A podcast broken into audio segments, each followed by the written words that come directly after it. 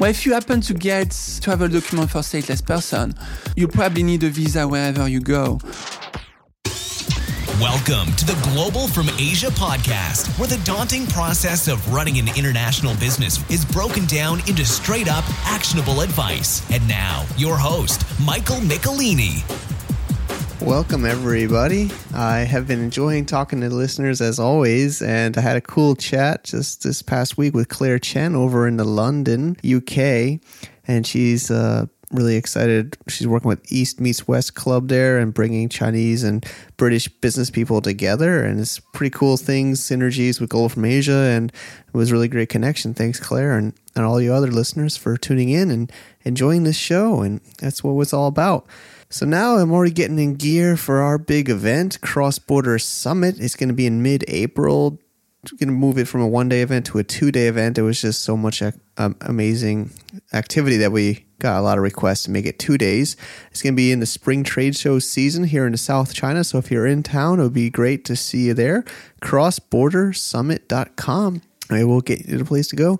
And if you're actually around here in Hong Kong or in Shenzhen or South China in November, we rescheduled due to typhoon for the Hong Kong e-commerce trip into mainland China, Friday, November 18th, globalfromasia.com slash HK trip. And now for this week's show, it is Tuesday here in Asia, Monday night in the US time, but it will be ready for people when they wake up Tuesday in America, and it will be election day. A lot of people getting excited on social media. I always really enjoy this political debate. Kind of being sarcastic here, but um, this one has been an especially crazy one. I don't need to get political on the show, but um, I thought it would be about time that we discuss renouncing U.S. citizenship. It's something I've been hearing a lot of friends and business associates talking about very seriously. So we had Olivier Wagner. He comes on the show to discuss it. He's a professional CPA in America that helps a lot of expats with their US filing, as well as this exact thing of renouncing your citizenship. So we have a good talk in Hong Kong about this. And if you want to read the show notes, he has a lot of uh, additional information at globalfromasia.com slash episode 148. I also have to give a note. I'm not sure if you're going to notice it in the interview, but I get a bit emotional. Um, just didn't even expect that. Of course, this is a difficult uh, discussion to have, but uh, I will explain after the interview if you're curious why. Alrighty, enjoy. Welcome to Hong Kong, Olivier. Thank you, thank you. Yes, so we're at the DCX Hong Kong, and we thought since you're hanging out so close to where our office is, we thought we'd do a pretty cool podcast. And uh, I'm a little bit nervous to do this, to be honest, but well, hopefully I don't get in trouble with the I, U.S. government or something. But it's a, definitely a topic that comes up more and more. So talking about U.S. passport renunciation and and other things like that. So, first of all, let's maybe introduce your, yourself to our listeners. Yeah, definitely. So, I operate 1040 abroad. I was in Canada when I started out, and and I've been nomadic for the past one year, one year and a half. I worked for an accounting firm in Montreal, uh, became a CPA before working on my own, and a lot of my business comes from an attorney in Toronto who's precisely doing people who renounce U.S. citizenship. Uh, mostly accidental Americans, Canadians who were born in the US, moved back to Canada, of Canadian parents, they see themselves as Canadian.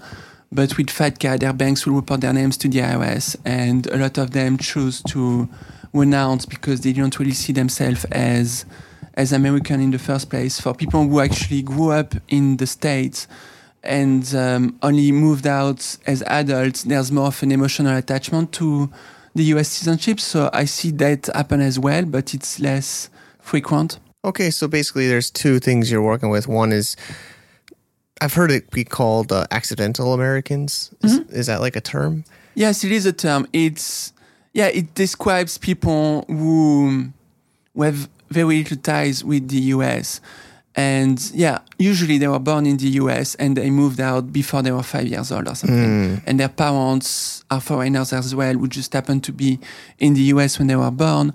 And as per the US Constitution, they are US citizens. Got it. And then, so yeah, like you said, of course, that's less less emotional because they're they didn't like grow up there and you know feel as patriotic. But of course, the second one you said is not as common, but is happening we'll talk about some trends later, but it is happening.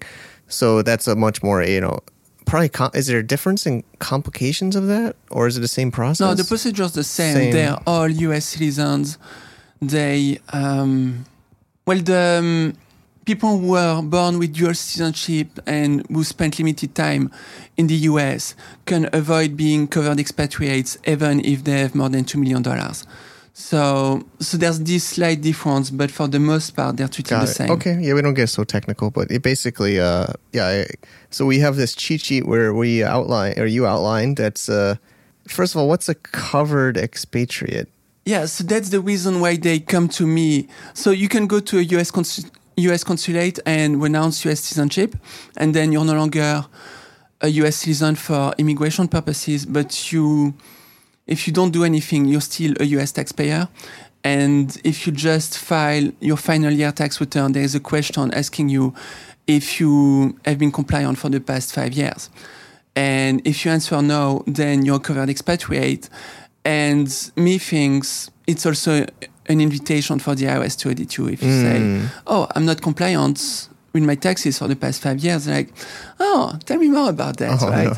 no. Um, yeah, so there's this concept of expatriates and covered expatriates. So covered expatriates is is bad, and it's there's like some average income tax paid over the prior five years of four hundred fifty thousand dollars or something, which is usually not the triggering factor. Uh, the second one is if you have more than two million dollars, which is why the first one doesn't get kicked in because if you pay that much tax, typically you have more than two million dollars. So either you have more than two million dollars, or you fail to certify that you were indeed tax compliant. Got it. So that's why they come to me to file five years of tax returns in order to avoid being a covered expatriate. Got it. So if you were born in the US with dual citizenship, if you are born with dual citizenship and you spend limited amount of time in the US, you can still avoid being a covered expatriate even though you have more than $2 million. But regardless, under any circumstance, if you are not tax compliant, you are a covered expatriate.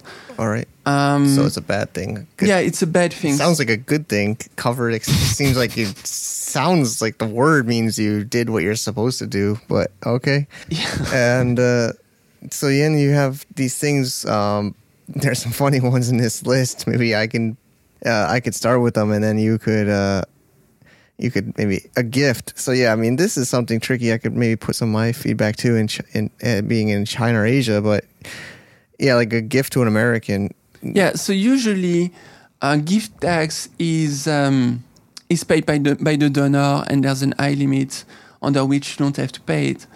Uh, Five million dollar lifetime exemption.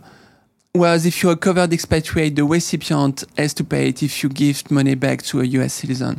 So if you are going to be a covered expatriate and you contemplate giving some of your wealth to a US citizen, relative or otherwise, you should do it before renouncing US citizenship. Likewise, if you die and you have an inheritance, the gift and estate tax systems are, are related. So mm. likewise, they would have to pay tax on that. All right. And then, and then, of course, if you're covered expatriate because you failed to certify that you are tax compliant, it's it's not in the statute, but I think that it's an invitation for the IRS to audit you and see why you are not tax compliant. Okay. Um yeah, I mean I'm trying to you're very, very skilled at this and you're very technical, but I, I think we want to stick a little bit uh higher level. So I just can't stop looking at Lorena Bobbitt one. Maybe we can talk about Lorena Bobbitt. Yeah, I, I just meant that again, the IRS could audit you and and assess penalties for for failure to be tax compliant. Oh, okay, okay. So the main points here is this is I guess more for the category one, which is like an accidental American that has a dual citizenship, is living abroad, maybe doesn't even realize they have to pay tax or Uh, filed. typically, typically they have not filed for decades, if not for their whole life. Mm, Um, but they're in Canada, and the tax rate is greater in Canada than in the US. They, they pay provincial and federal in Canada, and only federal in the US. So the foreign tax credit cause them to not owe any money. Um, there's also social security totalization agreements that they don't pay social security in the US if they pay in Canada. So they have a lot of paperwork. There's like some financial products that are common in Canada to finance their child's education in college, for instance, that are treated as a trust. There's also, if you have a Canadian corporation where it's a foreign corporation to the US, there's some forms to file for that. Got it. Got it. So, so they have a lot of paperwork to file, even though they don't ultimately have to pay tax. Okay, so basically, I think this first whole topic is really about the dual citizens that don't even know they have to file anything for Americans, and then they f- find out when they're older that they haven't done it for like their whole life, and then they find somebody like you or to figure out how to catch up with Yeah, it. It's, it's more of an issue for people who get close to retirement. At that point, a lot of their income becomes investment income, and there's a PFIC, passive foreign investment company, issues that come if they invest in mutual funds and other things that. So it gets more complicated when they get at this stage of life. I think uh, a lot of our listeners, maybe, or at least the, the main focus I think of is American the second type, which is not as common that you deal with, but maybe is becoming more common, is Americans that were born in America, grew up in America, and have decided to live abroad for a long time. And the sad things the U.S. government is doing to people abroad has been really affecting their businesses and their lives and a lot of their their things they're doing. So maybe we can focus on those people going forward. But yeah, the technicality is, is very similar. Oh yeah, the other point is that usually it's FATCA, the bank, contacting them to confirm that they were American that caused them to really. I mean, the idea that they were American is usually something that they are conscious of on some level, but it was very theoretical.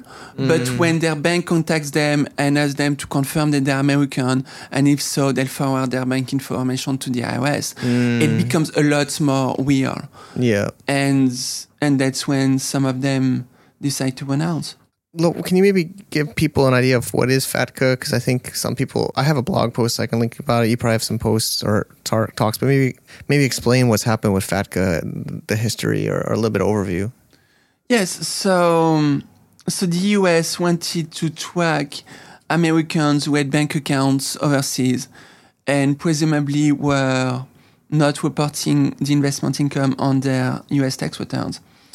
So they came up with this system telling banks that if they didn't collaborate, 30% of the proceeds they would receive from the US would be withheld in tax, not refundable. So that, that's something that no bank in the world can, can live with.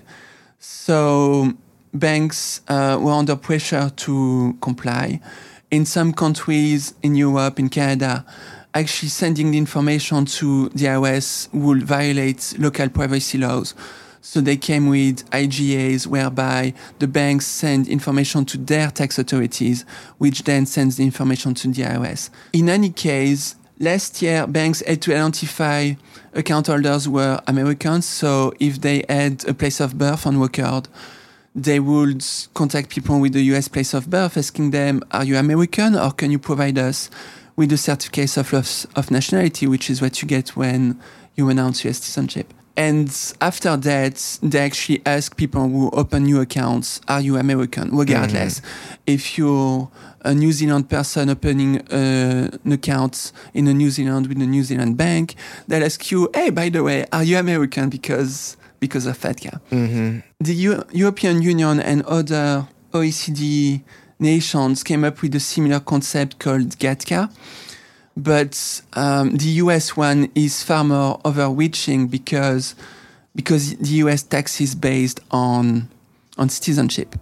So at some point I was a French resident, at some point I was a Canadian resident, but I wouldn't be covered by GATCA for these countries because I'm not a resident in these countries anymore. I don't have any obligation to file tax returns there anymore. Whereas in the US, I'm still a US citizen. I will have to file tax returns for as long as I remain one. Got it. Yep. So maybe I'll just put my American eyes more basic interpretation, but yeah, basically FATCA is everybody has. I guess the U.S. government wants to ensure that every American in the whole world is telling American tax department all of their bank accounts everywhere yeah, to the, the US. way it was publicized at first is that people might have bank accounts in Switzerland, and which is um, if you want to hide money, don't go to Switzerland now because they're all paranoid. It's the worst place to hide.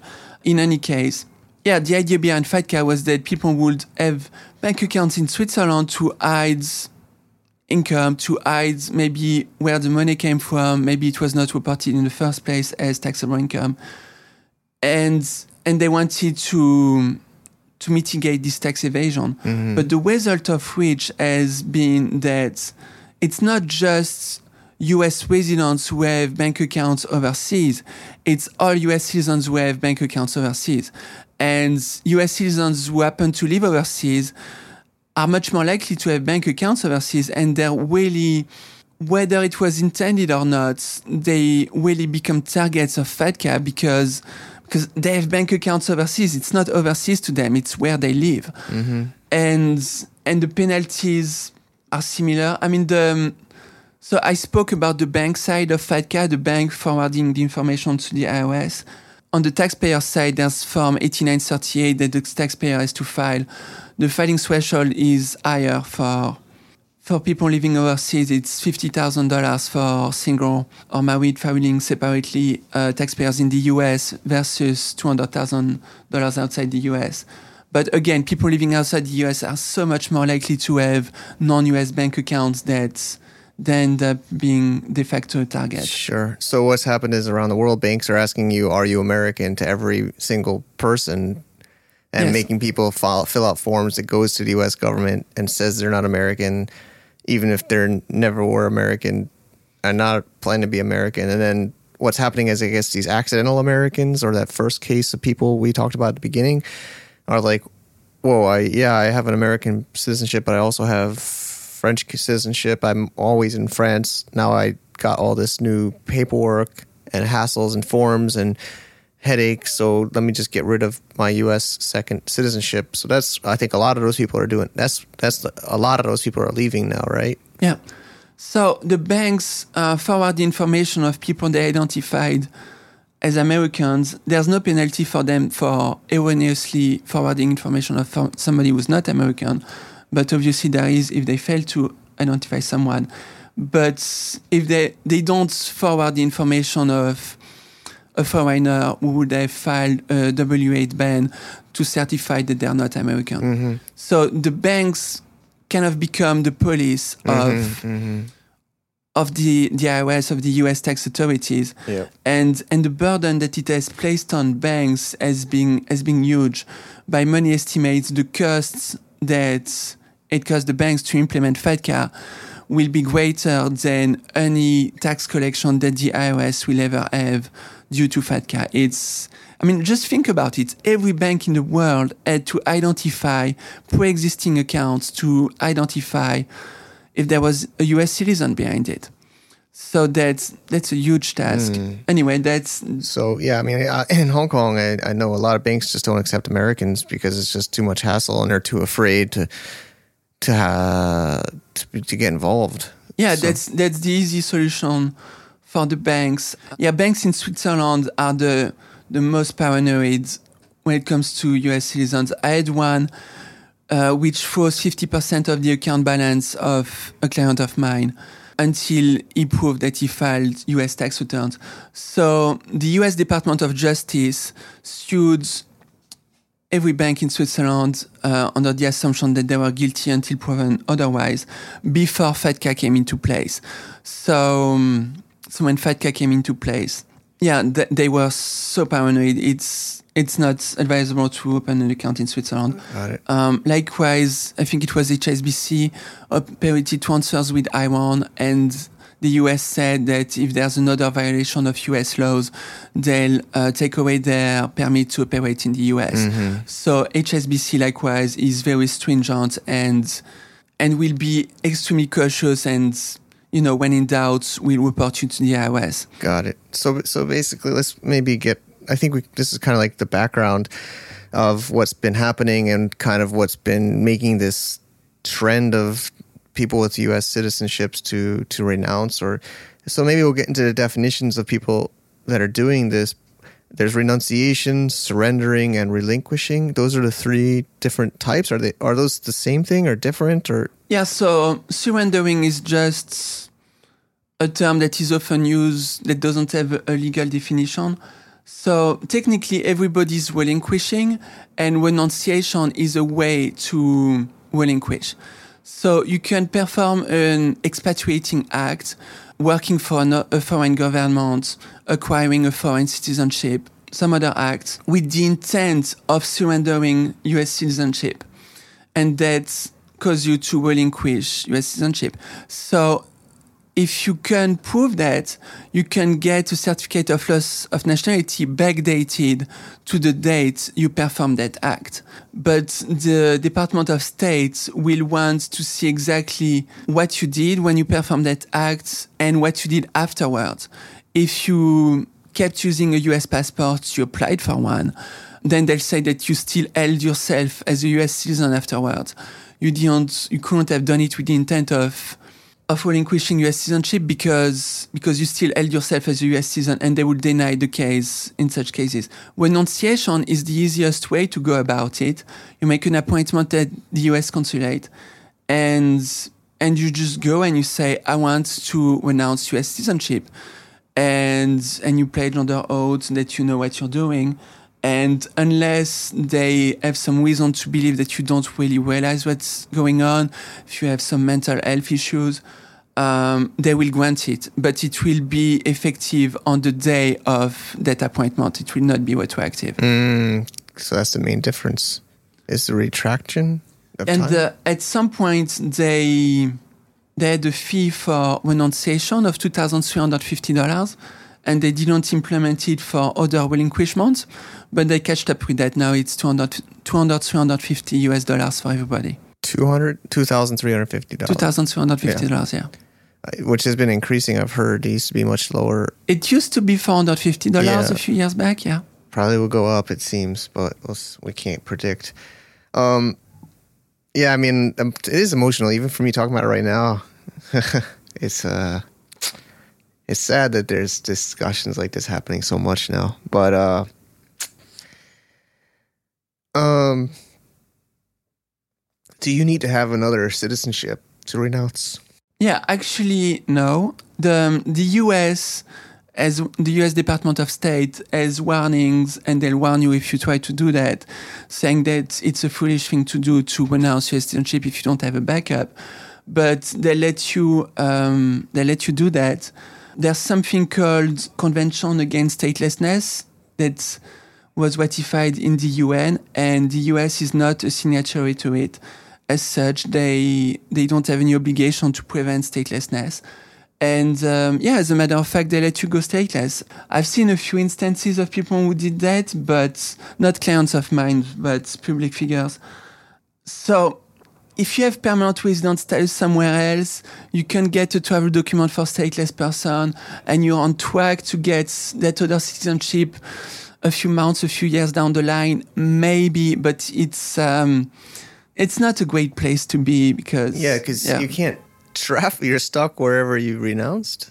Well, if you happen to get a travel document for stateless person you probably need a visa wherever you go, but you could still conceivably travel. But it will be so much more difficult than if you had yeah, I don't a first world or second world so you would have, But this is where it's complicated to me because if you're an uh, Americans can't get a second passport, you can't you can't get another illegally. You're supposed to you can't get dual citizenship unless you have certain circumstances, right? Oh, okay. So. Um, uh, there was a Supreme Court case essentially allowing dual citizenship. And um, it's funny because the Department of State is well aware of it, will allow you to have dual citizenship, no problem. But um, Homeland Security, which administers naturalizations and in which there is this language that you owe allegiance to the US and not to any foreign country, is less aware of it. So definitely, if you are a US citizen and you enter and leave the US, use your US passport. but yes, you can be a dual citizen. I am a dual citizen. So the Supreme Court case said that the law of the foreign country might require you to identify yourself as a, a foreign citizen, and it was difficult to determine whether you had that citizenship to comply with the laws of a foreign country or whether it was a personal choice. So they um, they let you they let you keep your citizenship, but the law itself has not changed. It's really the interpretation of it, which which kind of creates a funny situation because yes, if you go back to the 70s and you acquired Canadian citizenship or European citizenship, the um, again, going back to relinquishment, the US consulate would say by default that you did that with the intent of surrendering US citizenship and that you are no longer a US citizen, unless you have the convincing case that to practice your profession, you needed to have that foreign mm. citizenship, for instance. Okay. But yeah, so back in the days, they were very strong in saying if you acquire the foreign citizenship, you relinquish US citizenship. And now they are taking the opposite stance, and it's for you to prove that you actually intended to All right. Okay, I'm just digesting this. So then, if I get another passport, Canada, I would not, and then I would have should immediate. Is it timing matter, or would I want to ho- hold to, or I don't know if there's any. I guess it obviously depends on the situation and the person, but if they want to not be American anymore, they should probably get another passport before they get not become stateless and stuck Yes, yes. nowhere. So they have to get another passport. It's, they should like immediately like. I guess there's relinquish, which would be backdate to the date you got that last passport. Yeah, as long as you stopped holding yourself as a US citizen. Okay, I guess this is stuff people can contact you about for more specific details. I don't know if we there's some general thought logic of how long they should do this or have to, or I don't know if there's any. I mean, it might But the dep- question is, do you want to keep US citizenship? If you don't, you might as yeah, well. just do it right, as soon as you get another passport, Yeah. and then I guess you would relinquish, which would backdate, or if it's so close. I mean, guess if it's so close, you might just- as well renounce. Yeah. Got it. Okay. And then let's talk about some numbers. So I've read blogs and I hear the numbers keep going up and I hear of course I'm an I'm an American living overseas so I hear this a lot and uh, what are the numbers like? Well, they kept going up and up and up since 2008. Every year has been a, a new record, and um, yeah, it's it's really the the impact of FATCA. So citizenship-based taxation dates back to the Civil War, I believe, but it was it was probably implemented during the Civil War, but. Uh, since then, it has been on paper, but if some US citizen was overseas, stopped filing, the IRS was not really searching for them and they were off the radar, if you will. Was now with FATCA, they become more reachable. And, and so it becomes harder to stay under the radar. And, and people who don't want to be in the US tax system renounce or otherwise relinquish US Got it. citizenship. So there So numbers have been going higher and higher since 2008. They've reached uh, over 4,000 in 2015. Wow, man. Okay. And we talked about costs. I mean, uh, but I mean, probably somebody should work with a professional, not just go to the U.S. consulate and just re- renounce, right? Like, you should probably work with. Of course, you provide a service. There's others. What would be the reasons or the the benefits of using a professional service? I mean, what are some of the mistakes people make, or or or the common pitfalls of just trying to get on a passport and then renouncing and then So renouncing is the easy part. Taking care of the immigration side is the easy part. Um, the thing is that on the tax side, you have to certify that you've been compliant for the past five years. So if you prepare your tax returns yourself, you might not know some technicalities and and then you might not be compliant. And that might cause you to be a covered expatriate. And that might cause you to be subject to the exit tax. So um, yeah, another thing that covered expatriates have is that you would look at the fair market value of everything you own and the basis you have on it, and you would have a deemed capital gain on it. So um, yeah, so the cost is two thousand three hundred fifty dollars for for the U.S. government. I charge about the same to prepare five years of returns. And then I guess the tax. So hopefully they didn't have any mistakes in the last five years of their returns. Yeah. I mean, you would check that and then make sure there's no surprises. And then, of course, the government, the U.S. taxes are going to try to find something they can they can tax, or maybe they'll they'll kind of audit. They would audit you, maybe, or You can you can always amend prior to announcing. I don't believe that that announcements are more likely to get audited than a regular taxpayer. Uh, the consequences might be more material to them if it does happen. And I, I never had a client who didn't say that they were tax compliant, but I would think that if you say that you're not, you'll be more likely to get audited. Okay. All right. And uh, so, like, I guess the cost benefit or the the real cost of tax compliance with tax liability. Maybe what what should people look at when they're looking at tax preparation and forms?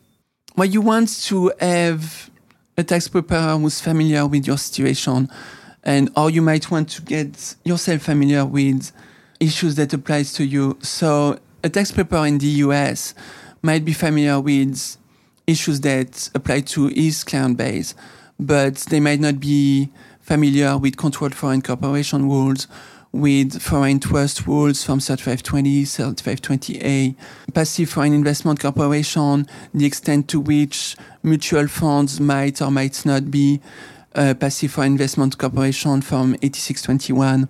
Got it. Yeah, the foreign tax credit, foreign earned income exclusion, all of these issues are are very important for taxpayers outside the US, whereas they're not in the US. Whereas on the other side of the token, Obamacare will be so much more complicated to comply with in the US, whereas outside the US, there's an exemption for people who, who live outside the US who meet either test of the foreign income exclusion. So the, the knowledge base that a tax preparer will have will depend on the issues he's used to seeing, which depends on his client base. So you, you want to have a tax preparer who's familiar with the issues that you'll have. Got it. All right. All right. Thanks so much, Olivier. Um, how can people find you online or in the web or give you some more I'm these at, questions? yes, I'm at 1040 abroad. So it's uh, 1040 abroad, A-B-R-O-A-D dot com.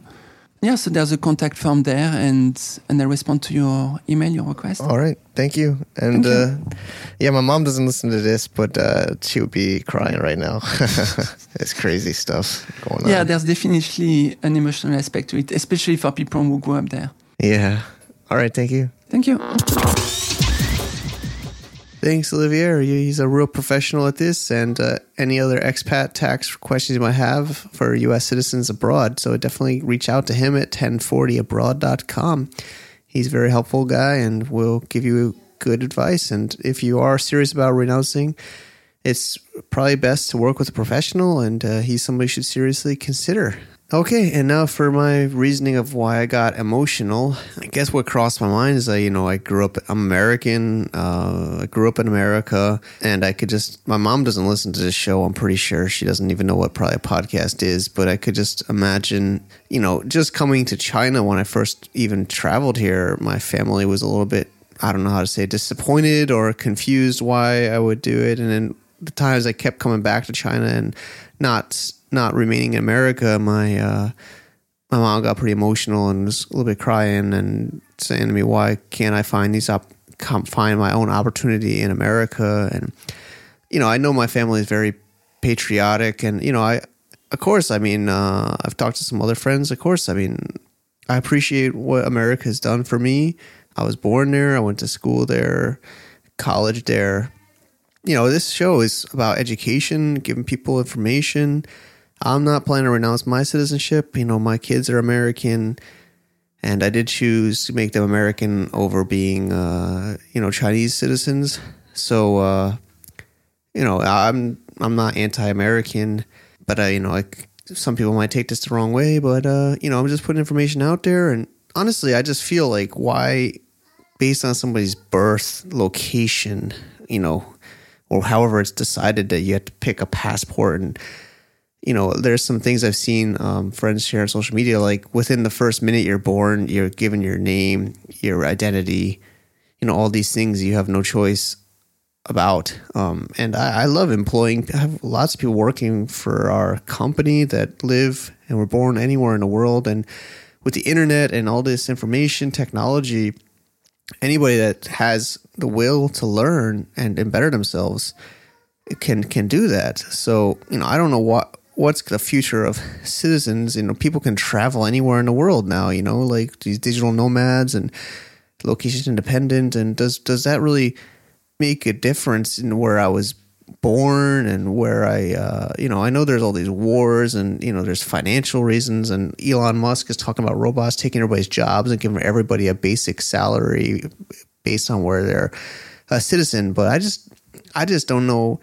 I think what it's going to take is we land on Mars or there's alien invaders and then all these countries will just kind of be one. You know, I'm sure when many, many, you know, years ago, there was people in different towns fighting each other and saying you're from that town not from this town you know and then it was like states or you know like smaller countries in europe and now it just the world's got so big and i don't know why does this make us different because we're a citizen of this place or that you know i i, I don't doesn't make sense to me so i hope there's a better solution in the in the long term because i think people anywhere in the world they want to work hard and learn and make a better lives for themselves and their families there shouldn't have to be this whole fight of where they're a citizen of.